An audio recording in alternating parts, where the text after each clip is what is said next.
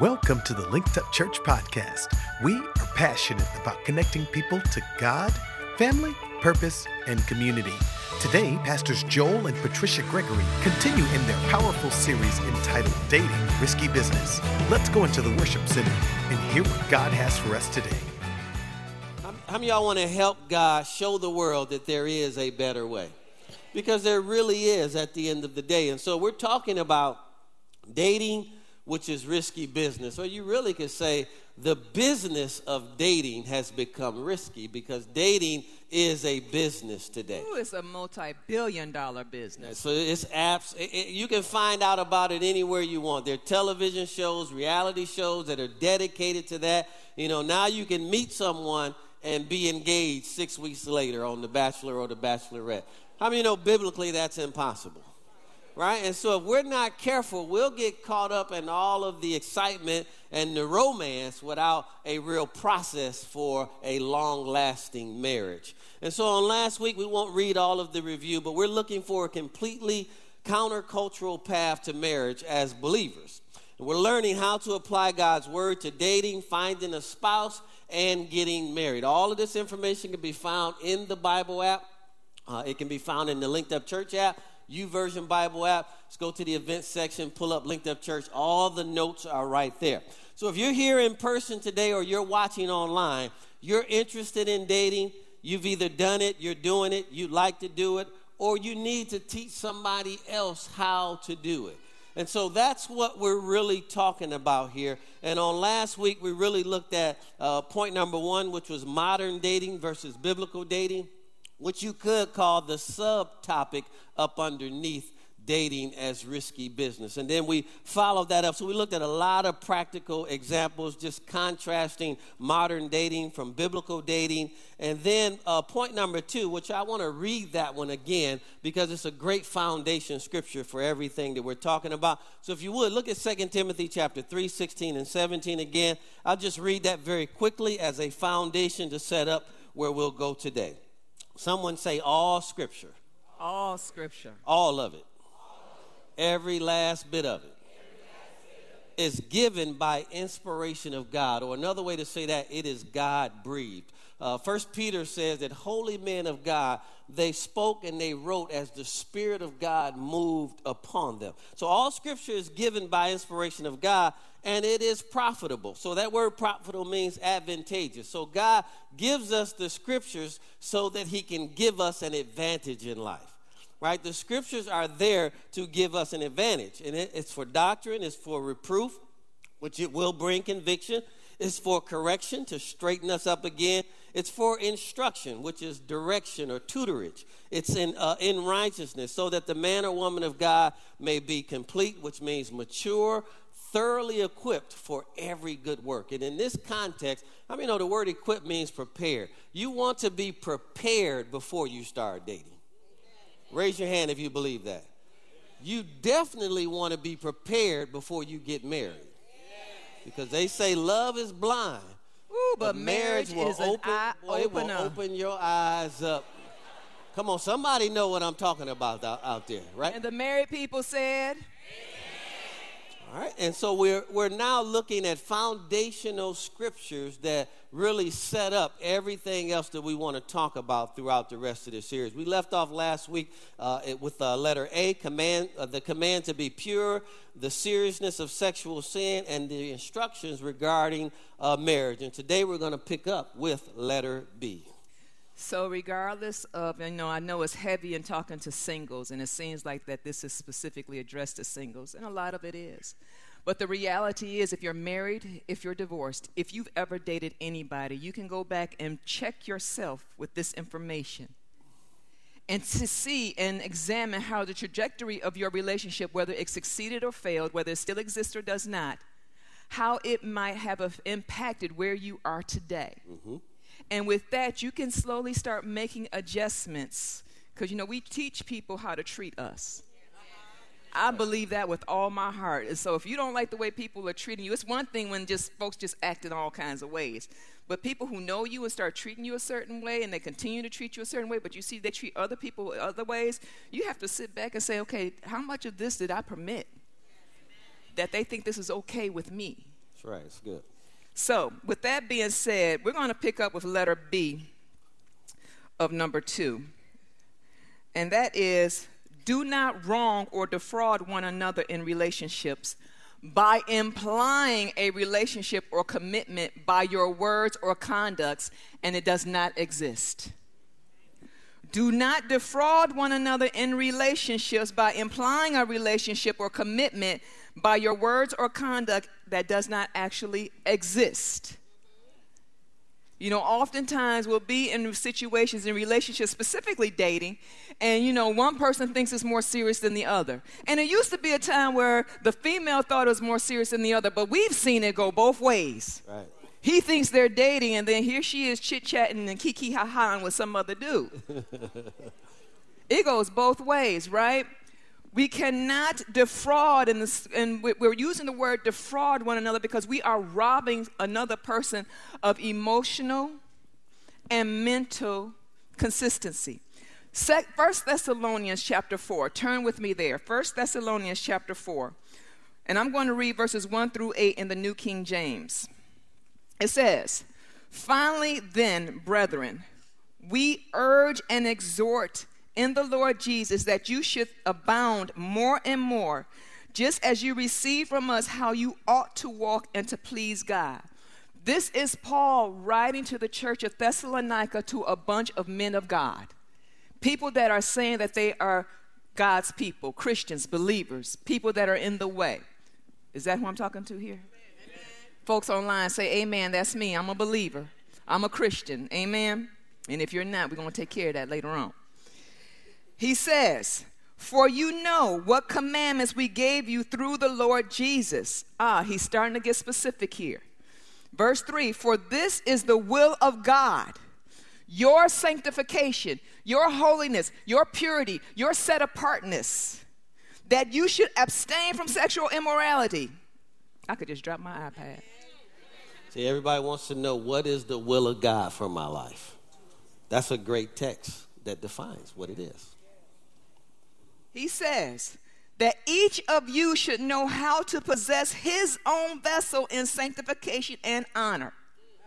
What vessel is he referring? So let's break it down. I thought you never asked, babe. Be specific.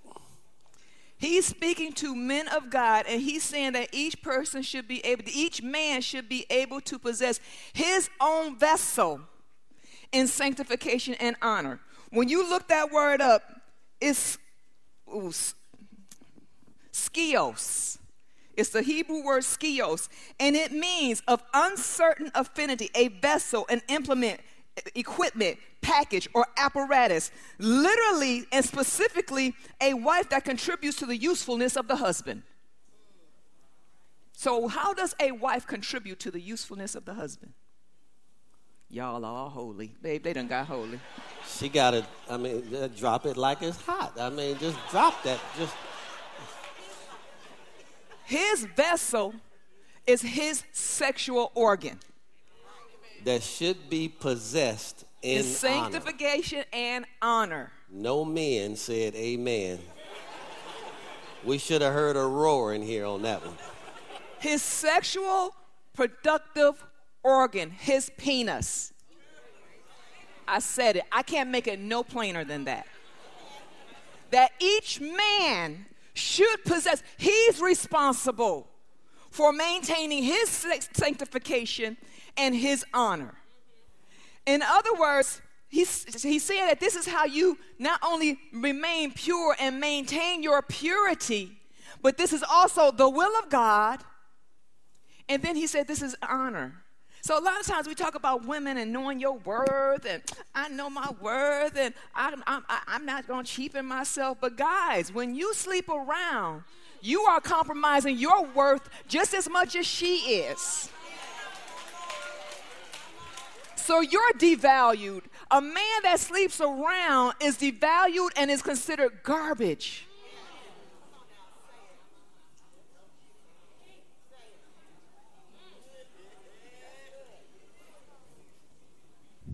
God still loves you, but He made you so much better than that. And He considers you just as much of a treasure and someone worth dying for, someone worth bleeding for, someone worth three days in hell for, just as much he did as he did his daughters. For God did not call us to unclean. Let me finish reading it. Verse 5. Verse 5 Not in passion of lust like the Gentiles who do not know God. Ooh. He says people who do this are compared to Gentiles who do not Gentiles who do not know God. That no one should take advantage of and defraud his brother in this matter, because the Lord is the avenger of all such, as we also forewarned you and testified. For God did not call us to uncleanness, but in holiness. Therefore, he who rejects this does not reject man, oh, but God, who has also given us his Holy Spirit. Mm-hmm. He's saying here that to not give yourself to promiscuity, to maintain the hard, you want to be hard, you want to be tough, you want to be strong, you want to be known as someone who's about his business keep your sexual purity. And I don't care what you've been through, you can reset right now. Let him tell it. I, I, I, his history said I married a freak of freaks. Hey, don't tell my. That's for me to tell people. If I want to. That's not for you to tell people. You done already told people. Don't tell my business. It's mine. No, but even me, if I slept with one person outside of my marriage, that's one too many. Right?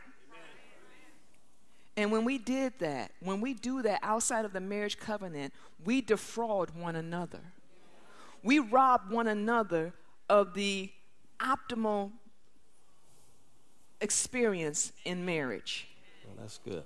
And if I could just add an additional male piece to that, that no one should take advantage of and defraud. Notice it said his brother in this matter. Mm. So I actually want to go a little further with this from a male perspective. Every hey, time you sleep with someone that you're not married to, you're robbing someone else of having the future with her that they could have had. Come on, I, I need a little bit better amen in here today.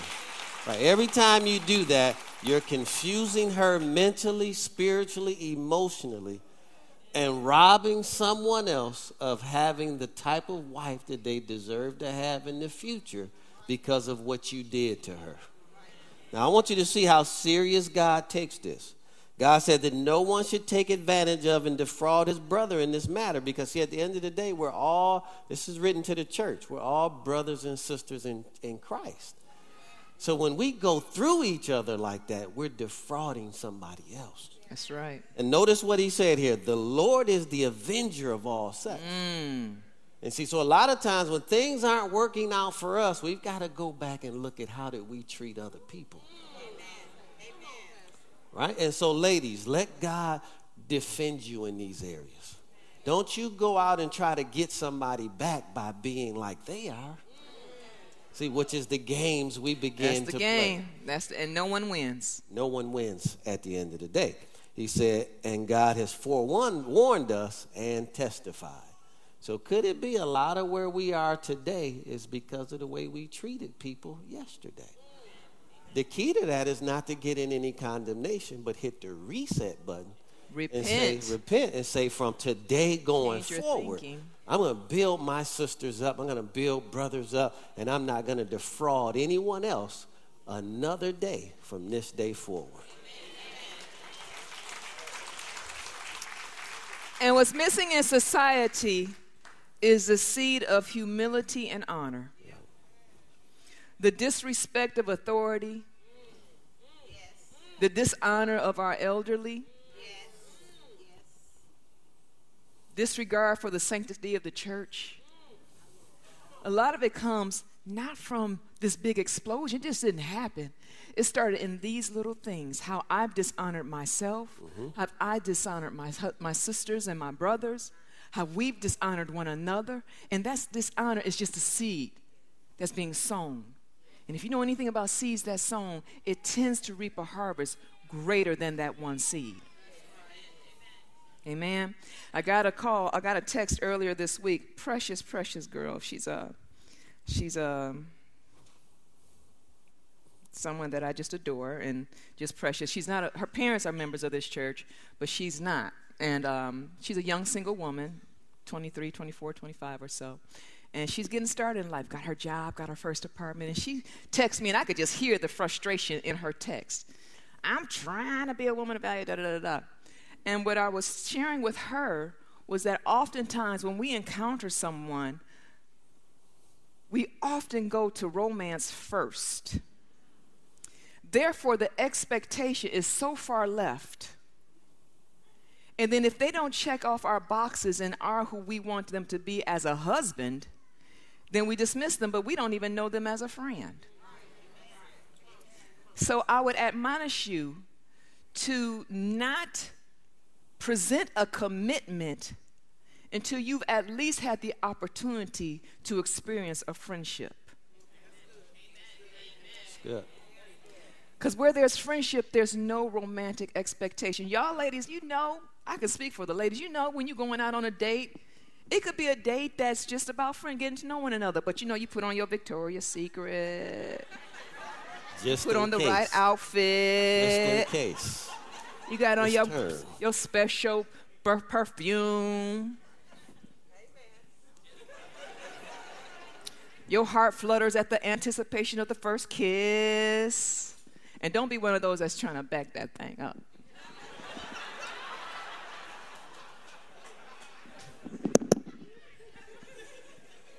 C. C. Do not awaken love before it pleases, before the proper time, meaning marriage. Now, you know, Pastor Gregory, he, he does the um, Sunday services, and I'm doing the Wednesday services. And he put, and I, this was just so good to me but then, babe, I looked up the message version of this. It was so good. Yeah, that clock moving too. Hurry up. The message version says this Song of Solomon. So in your notes, it's Song of Solomon 2 7 in the New King James. But I'm going to read from you to you, yes, the Song of Solomon, Song of Songs. Some of y'all are like, what book is that? Some people call it the forbidden book, but God talks about sex.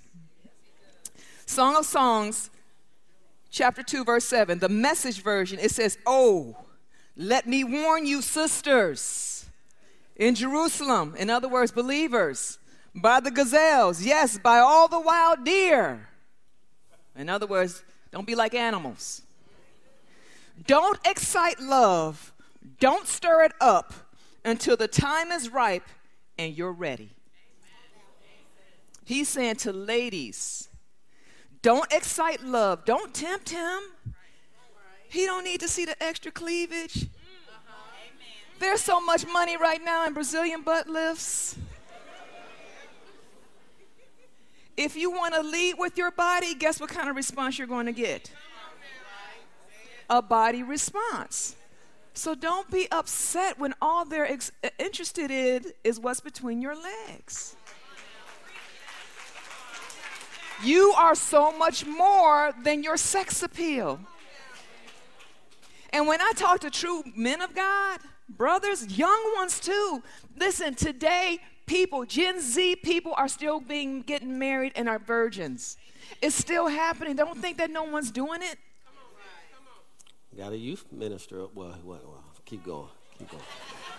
He cleaned it up like I did, and then he didn't sleep with his wife prior to marriage. Many but of you people. said marry as virgins. Yeah, but there are people marrying as virgins, but there are even more Christian millennials, Gen Z, Generation X, even baby boomers. It's like, yeah, I might be 60, but I'm keeping myself until I meet her. Amen. So he's, he's telling the women here, hey, do not excite or stir up or awaken love until it is ri- the time is ripe and when you're ready. The time is ripe when? Marriage. Marriage. And you're ready to be presented when? At marriage. Amen.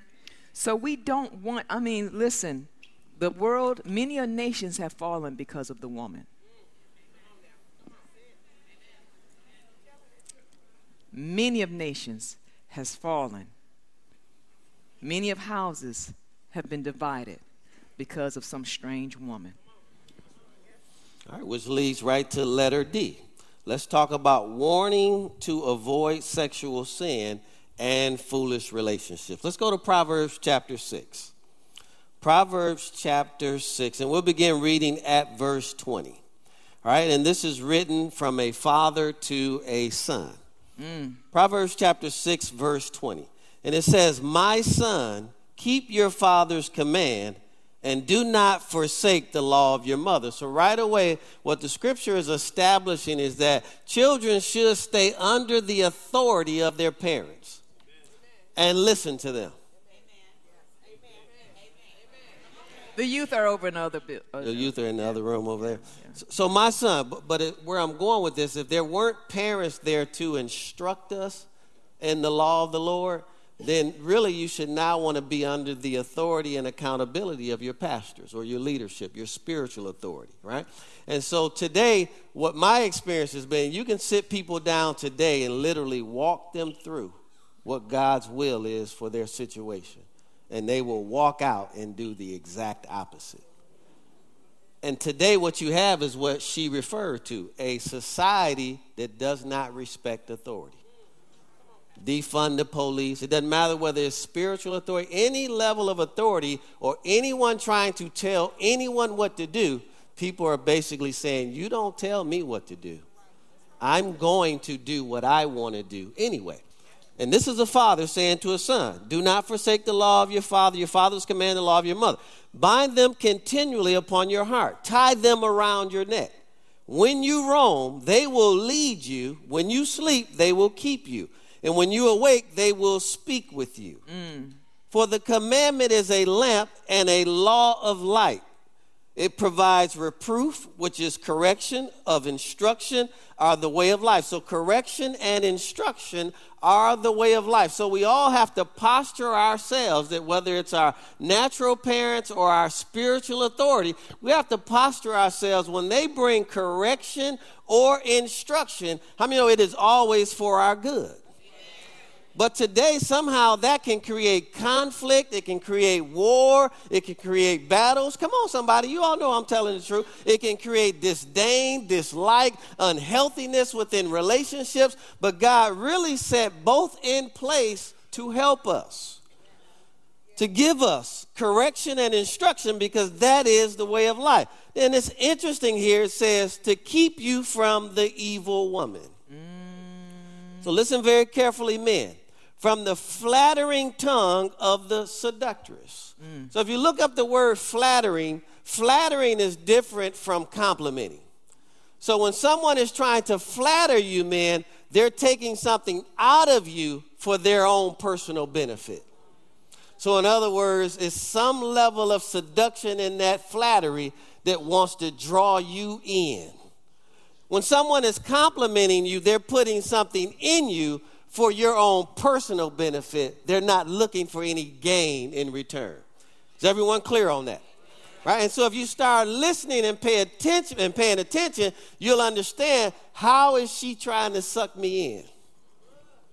All right, flattering of the tongue of the, of the seductress, it says, Do not lust after her beauty in your heart. Now let's keep it real, man. We are always going to see beautiful women, married or single. We see them every day. Oh, see, they're scared. See, they're scared. see, that, that's for a men's meeting, right? We can talk about that when it's just us. But, but it's nothing wrong with that. You're a human being, you have eyes. We all see beautiful people. The issue is not seeing them, the issue is lusting after them in your heart, staring at them, undressing them with your eyes. All right, Constant so, glances. Mm-hmm. I mean, you know, women are good, right? If the two of you all are walking, eh, she can see who's coming your way too, right? And said so they won't look at you, but they will look to the side with that peripheral vision to make sure you didn't go, right? And that's how you know that's when it's shifting from admiring someone's beauty to now lusting. So try to protect your eyes. David said, uh, or, or, was it Job, Job about protecting Job. his eyes so mm-hmm. that he mm-hmm. would not sin? So f- let's keep going here. So keep you from the evil woman, from the flattering tongue of the seductress. Do not lust after her in your heart, nor let her allure you with her eyelids. Now, that word eyelids there literally means uh, her lashes. Her eyelashes. How many know eyelashes are big business today?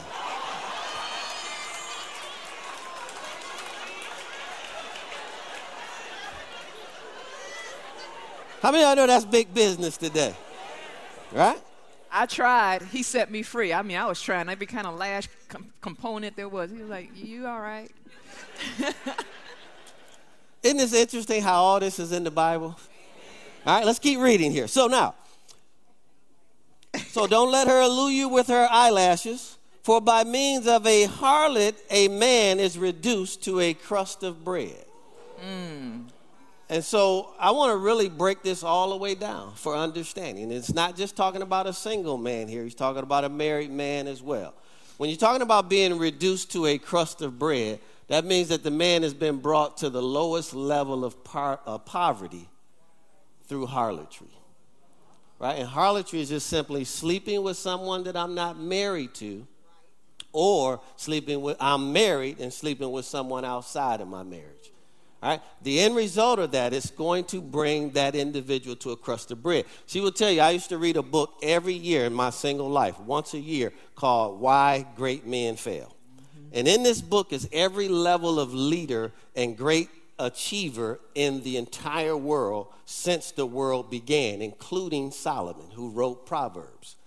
And all of them had three things in, in common, right? They achieved great things, but they lived terrible personal lives. And it was three areas that tripped all of them up, and it was sex, and it was power, and it was money. All of them had all three of those in common, but it was really the one thread that brought all of them down, mm-hmm. which was the opposite sex. Mm-hmm. Isn't that interesting? And every person you can think of who scored the most points, hit the most this, president of this, king of this country, every single one of them brought low. All right? So, this is how powerful this is if we don't manage it, right? He goes on to say here, uh, and all of the answer to all of these questions will be no, just to save us some time. So, with our eyelids, by means of a harlot, a man is reduced to a crust of bread, and an adulteress will prey upon his precious life. Can a man take fire to his bosom and his clothes not be burned? No. In other words, can he, whether married or single, take that heat that that female is going to bring and not end up being burned?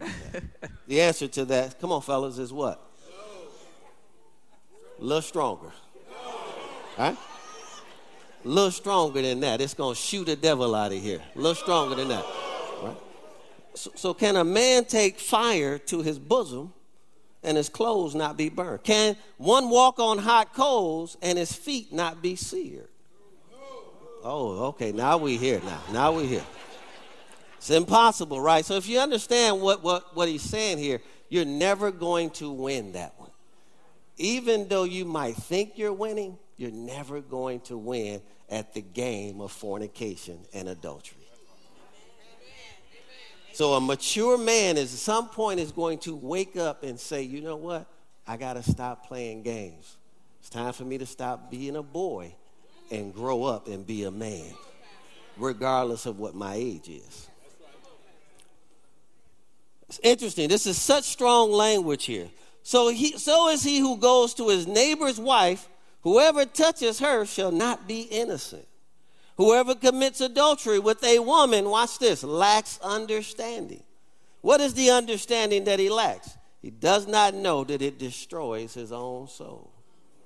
See, and think about what the scripture says. What will a man give in exchange for his soul? It's nothing worth that. Nothing at all. Should I stop here? No, no, no, no, no. This is like heavy in here. It's like I just I'm gonna go home. I'm just gonna. Should we just stop right here? The Gregory's love me. Let's stop for a moment and just and put, God put our arms around each other. Let's say, God loves me. The Gregory's love me. That's why they're telling me the truth. So think about it. Listen, guys, can I just be as blunt as I possibly can be? Right? There's nothing worth your own soul. Right? And ladies, I am not being disrespectful with this comment I'm getting ready to make. I'm not being degrading or none of that. But guys, you got to wake up and realize if you flip them all upside down, they all look the exact same. So you ain't you ain't getting nothing different over there than what you already have at home. Hello. Woo! Woo!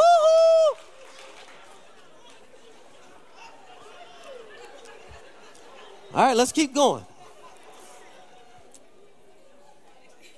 Wounds and dishonor he will get. So, so look what he's doing to himself.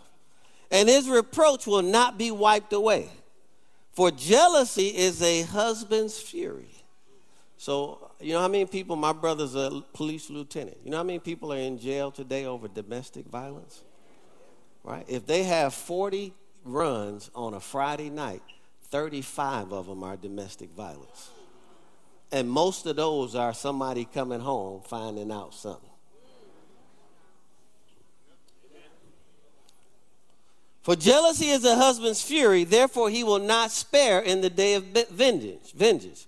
He will accept no recompense, nor will he be appeased, though you try to give him many gifts. So, in other words, the violation of another man sometimes can drive him to a place of no return. Right? And so it's not worth it to put ourselves in situations where we jeopardize not only our souls, but also our freedom. All right? And then I'm going to go ahead. I'm not going to read Proverbs 7 because our time has gotten away from us. But Proverbs 7 is actually exactly like Proverbs chapter 6. And so typically, what God is saying here, when He takes two chapters and dedicates them to the same information, how many know it's a serious subject with God? Right? And so I want to give you all a homework assignment. When I was 22, I asked God to teach me how to be a man. And it's interesting, these were the first two chapters He told me to read. Read Proverbs chapter 6 and Proverbs chapter 7. One of the biggest things, I, my takeaways from that, not only does she reduce a man to a piece of bread, as the scripture says, if you're reading the seventh chapter, it says that she only goes after strong men. Right? And so a lot of times they're waiting for you to become successful and reach a certain level. Yeah. And they target you. Only for the purpose of bringing you down. Right? So, so I'm not saying she's a gold digger. But she ain't messing with no. I'm going to leave that right there.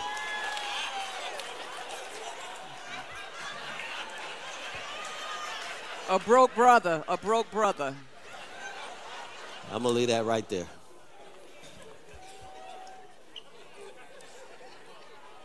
I, I think it's worth saying that in every situation, especially if you're married, it always starts out small. Yeah. It always starts out small. You being able to confide in her about your wife and the problems you're having at home. You being able to confide in him about your problems at home with your husband. That's a good one, man. Minister Kimberly said, Don't do it. The enemy will make you believe on the front end of sin that is real, real small.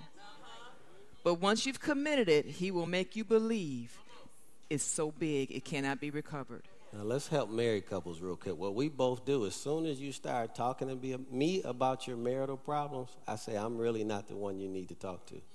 You need to talk to my wife about. And I do the exact same thing with him. I'll meet you one time, and then once you start talking about issues with your wife, you going there, you going there to Minister Johnny, you're going there to Minister Bernard, you're going th- wherever to another male minister. Let me just, before you continue on, on the authority piece, the spiritual authority piece, what you'll see, what I've experienced is you'll see a lot of, especially single females, right? The first thing they'll say is, We're not going to see Pastor Gregory. Or you'll see someone in a situation, right, where they think, believe is getting ready to go to the next level. And, and what she'll say to him is, We're not going to go see Pastor Gregory because the translation of that is he's going to tell us the truth and hold us accountable. And I want to get married more than I want to know the truth. And so I would, so men, don't. That's why when we get to the next section of this, that's why you don't let her lead. That's why you need to lead. Unless Oh, she's gee. leading towards godliness. Unless she's leading towards Unless godliness. she's leading toward godliness. Seen plenty of situations. Eh. People that are dear to our lives Well, she was the one that maintained the standard. yeah, And, she, and he lined up. yeah. Many a situation. And so think about it. It's a blessing to have someone in your life that will tell you the truth.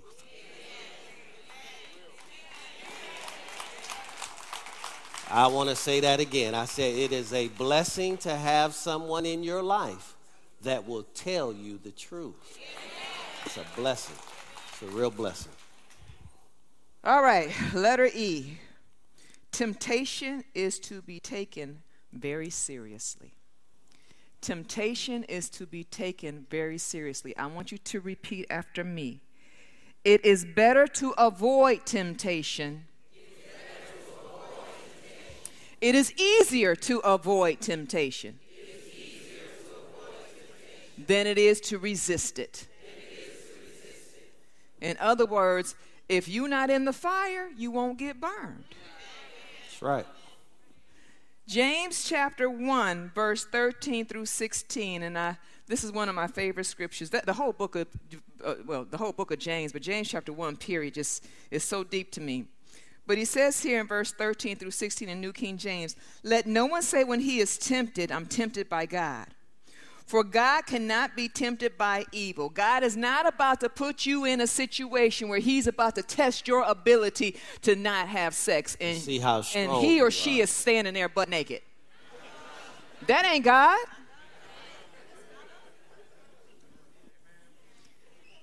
Nor does he tempt himself, nor does he himself tempt anyone. But each one is tempted when he is drawn away by his own freaky self That's a good translation. Each one is tempted when he is drawn away by his own desires and enticed, his own freaky self, and he does the do. Verse 15 Then, when desired is conceived, it gives birth to sin.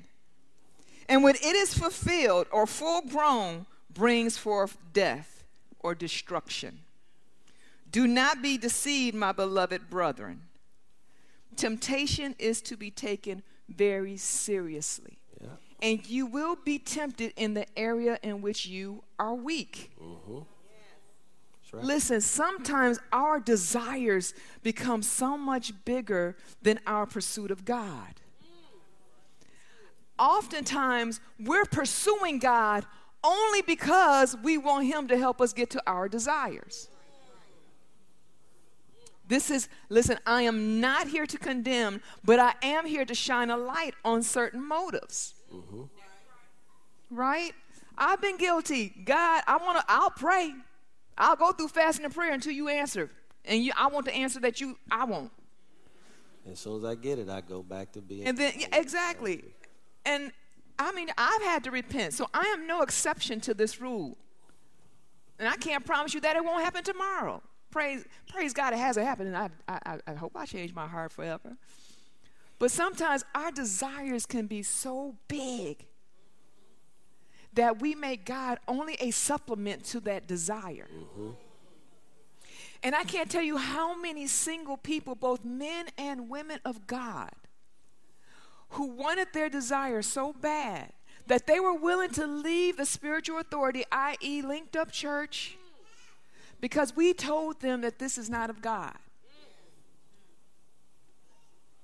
And in most cases, they come back to us and apologize and repent or whatever, but we're not the ones to repent to. It's you needing to check now your heart and your relationship with God.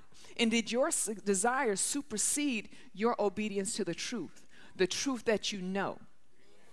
Because the truth that you know and obey is what will set you free. That's right. That's right. Yep. You got one more. Letter F. I got letter F. Mhm. Oh, I thought you. Oh, yeah, I sure do. All right, love others, work for their soul's good, and don't look to please yourself. Ooh, okay, this one is deep. Romans chapter 13, verses 18 through 8 through 14 in the Passion. Listen, this speaks for itself. There's not much more that needs to be said. Mm-hmm. Don't owe anything to anyone except your outstanding debt to continually love one another. For the one who learns to love has fulfilled every requirement of the law. For the commandments do not commit adultery. Isn't that funny how that's the first thing that always come up?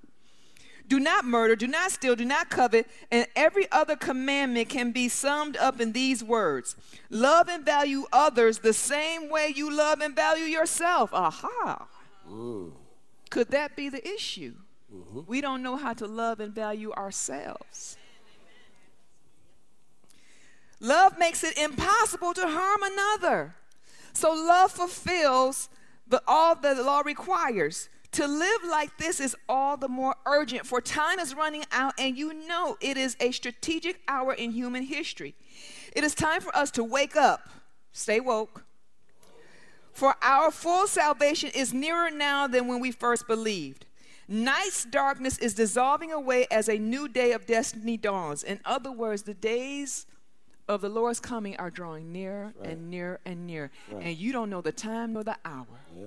And you do not want to be caught with your pants down. Pun intended.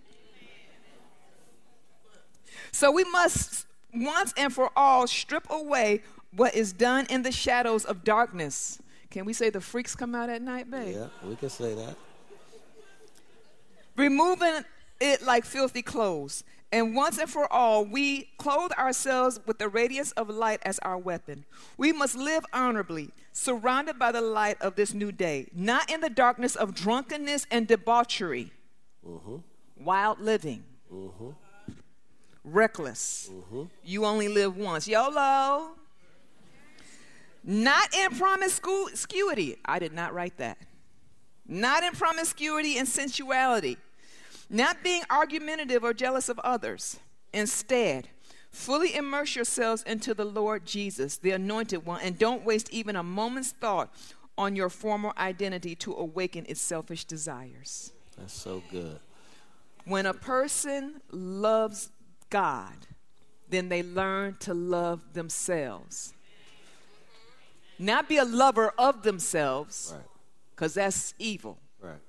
But to love themselves. And when they love themselves, they understand the value that they have and possess, and they understand the value upon which God has placed on them. And therefore, they see people in that same light. That's right. And I can convey to them love, honor, purity, respect, mercy, forgiveness, grace, yes. peace. Yep. Hello? Not that we've arrived, because we're going to have some times of conflict and mm-hmm. even contention. Mm-hmm. But it doesn't have to end in evilness. And in this situation, when we're talking about relationships, if the effort is to still be a Christian, we want to start with love, and that love is pure, yep. i.e., friendship, yep. before it is romantic. That's right. That's right. Before I remember when we first started dating, you know, he's a cutie.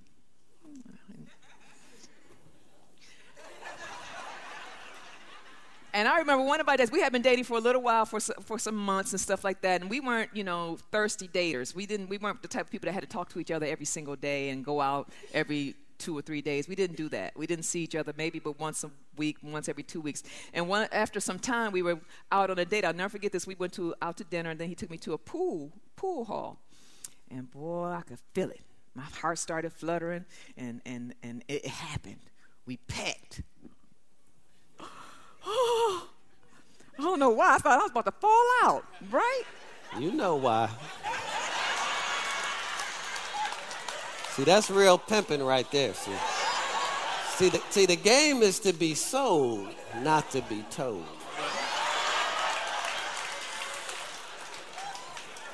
This dude here. And so, after that, you know, that was our first look, our first kiss. It was a peck he, you know, we, no tongue, no French kissing involved. But let me tell you, we got a PhD in pecking. We did. Pigeons had nothing on us. True, that's true. But we both, I know for me, I could feel myself emotionally going somewhere that I wasn't really, really ready, ready to go. He realized it too, and we both agreed we're gonna pull back on this. We're not gonna do this no more. Think about that. We had to stop pecking. So you ought to know what you're doing right now. Don't look down. Keep looking at me. Keep looking at me. Yeah, we were like that. Come on, we gotta wrap up too. All right. So we, we, we had to reset in the midst of our dating process and truly pursue friendship. So much so that when he proposed, I was like, is this right? Because it the romance had not so much been established. Now, once he proposed, then we was all booed up. So, so, y- so we're going. Yeah, turn. thanks, babe. So, so let, let's add one more piece to that. Let's add one more piece to that. So even like I know me, right? Come on, fellas, we know ourselves. I can remember at one point I said, you know what? We are almost 45 days away from it. We made it this far. I'm about to go and just. He was. Saying I wasn't thinking that. I was. I was. I'm being I was honest. I was. And once I realized I was that heightened, because one time I went to pick her up and she was just dressed real nice, really, you know, decent, pleasant, everything. But she had her legs out. I saw her knees and, and toes looked like popsicles to me. You know what I mean? True story. What did I tell you? I said, He go said, back in the house. Go back in the house and change clothes. I had to put on some gym shoes. Because I knew I wasn't right. Come on, come on. Anybody here know what I'm talking about? But I not know only I'm get- that- I'm getting ready to mess this up tonight, and we only like 40 days away from the wedding. Right? And, and so let me close it. Wait, we'll be patient. I'm just kidding. So watch this now. So so then I say to her, I'm gonna fast from you for 30 days. for 30 days until the wedding day. True story. I pick her up on a Friday or the before the wedding Yeah. to get her some stuff for the the honeymoon, before the wed- that wedding. kind of stuff. Yeah. Yeah. And that was the last time I saw her. The next time I saw her, she was coming down the aisle. And can I just be honest with you all? When she was coming down the aisle, I was already.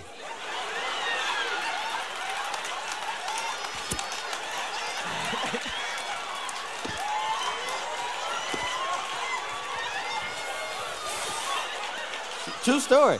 So much so I never tongue kissed her before. So when the pastor said you may now kiss your bride, We I don't made the know how whole long, church uncomfortable. I don't know how long we went on. And then we Lipstick going down the, we his going face. down the aisle. I'm just I put Minister Johnny, I pushed her over into a little room and I'm in the room.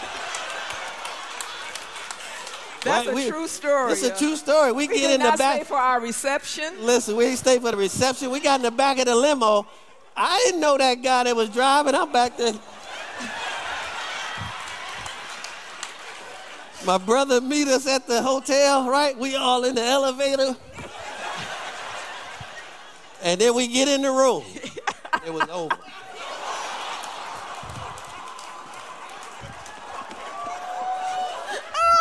Rick, pray, pray for me, Rick. It, it was over. It was like she went over there, got dressed this. uh, All I could do was just crawl up in her arms and just say, just hold me, just hold me. I'll be back. Give me a minute. I'll be back. I'm coming back. I promise you I'm coming back. True story. All these are true stories, right? And if you're trying to live holy out there, you know what I'm talking about. Raise your hand if you're trying to possess that vessel in On honor. that. You know it, it is not easy, right? I'm gonna go through these last two real fast. Letter G. I'm hurt. Treat single women as sisters in Christ with absolute purity. Okay? Letter G. Treat single women as sisters in Christ. Listen to this. With absolute purity. I remember when I made the adjustment that she was my sister in Christ as my friend dating her, and she was God's daughter. I mean, know every time I was with her, it helped me treat her a certain way.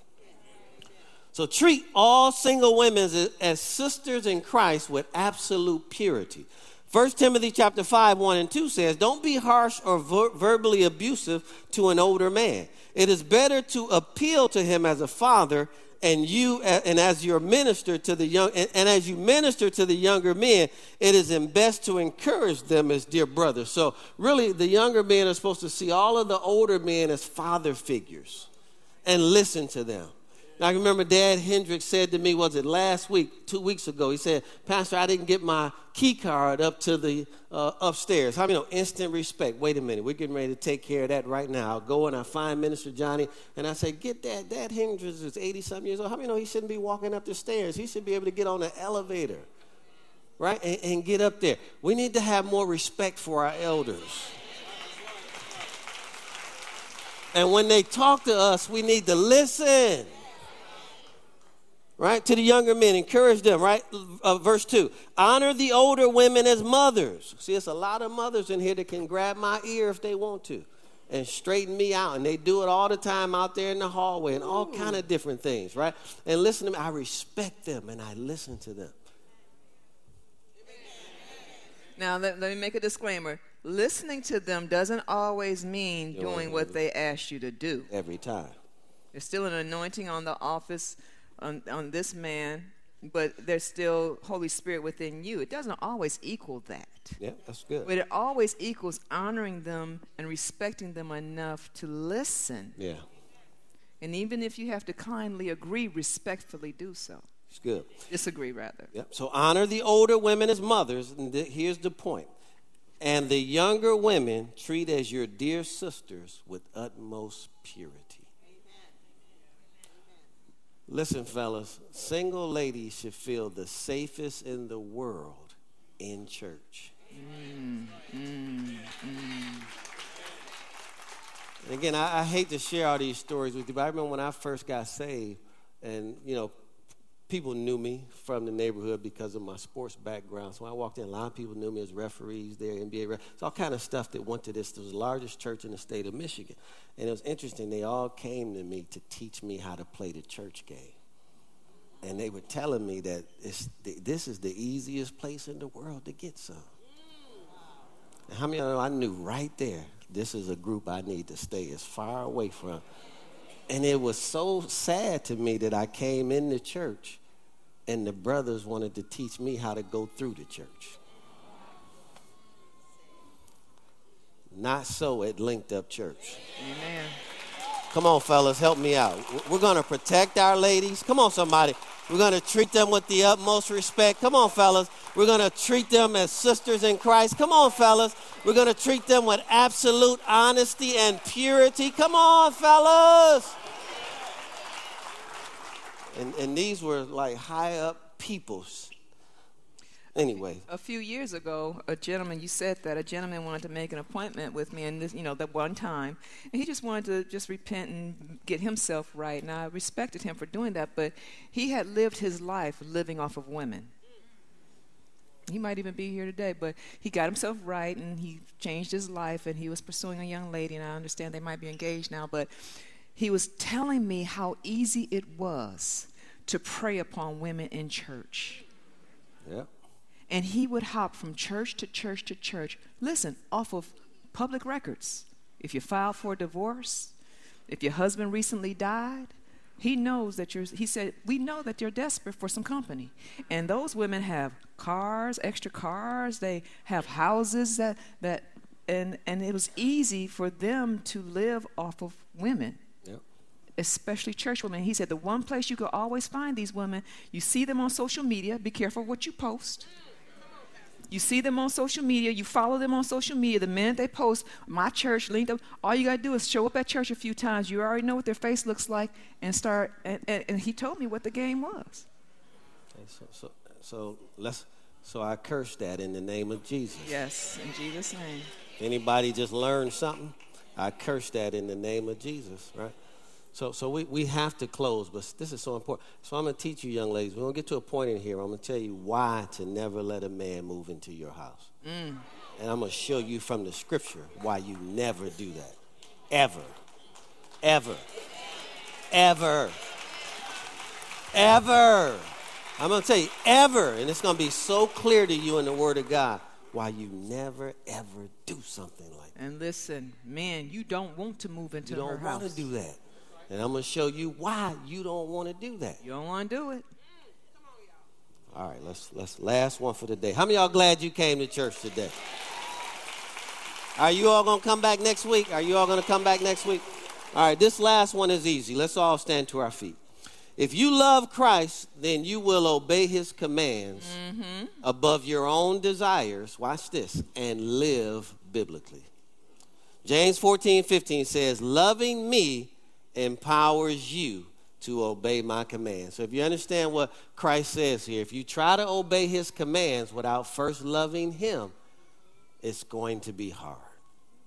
But if you'll love him, then it'll he'll make it easy for you to obey his commands. So we'll talk about these and other passages as we deal with other topics uh, over the next several weeks. I'm supremely confident that as we search the scriptures over the next several weeks, many of you will be extremely thankful for this information, whether you're unmarried or married. How many y'all can already say, I'm thankful for this information, right? Okay? Let it be a light unto your feet, a lamp unto your feet, and a light unto your path. Praise God. I trust that this message has touched your heart today. Listen, we don't claim to have all the answers, but we do know one answer, and his name is Jesus Christ. So if you don't have a personal relationship with him today, we want to invite you to do so. Or maybe you had one with him, but you've just gotten away and you're desiring to come back to Christ today. I want to lead you in a simple prayer today. If you would, repeat this after me. Put your hand over your heart and say these words. Say, Dear Heavenly Father, I believe that Jesus Christ is the Son of God. I believe that He died, rose from the grave, and He is alive right now. Lord Jesus, come into my heart and save me now. As a result of what I've confessed with my mouth and what I believe in my heart, I am right now born again and in right standing with God. In Jesus' name.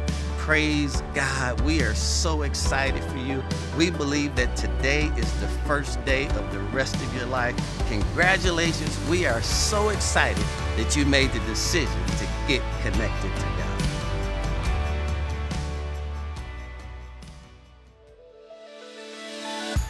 Thank you for listening today. If this message encouraged or inspired you in any way, please subscribe to us on your favorite podcast app and leave a review too. For past messages, updates, and more, please visit linkedupchurch.com or download the Linked Up Church app. You can also watch live services, watch past messages, and see our dynamic content for children, youth, and teens on our Facebook and YouTube pages. Follow us on Instagram and Facebook at Linked Up Church. And if you would like to support more of what we're doing, you can give online at linkedupchurch.com or text Get Connected to 833 988 2009. Thanks again for listening. Have an amazing week, and we look forward to connecting with you.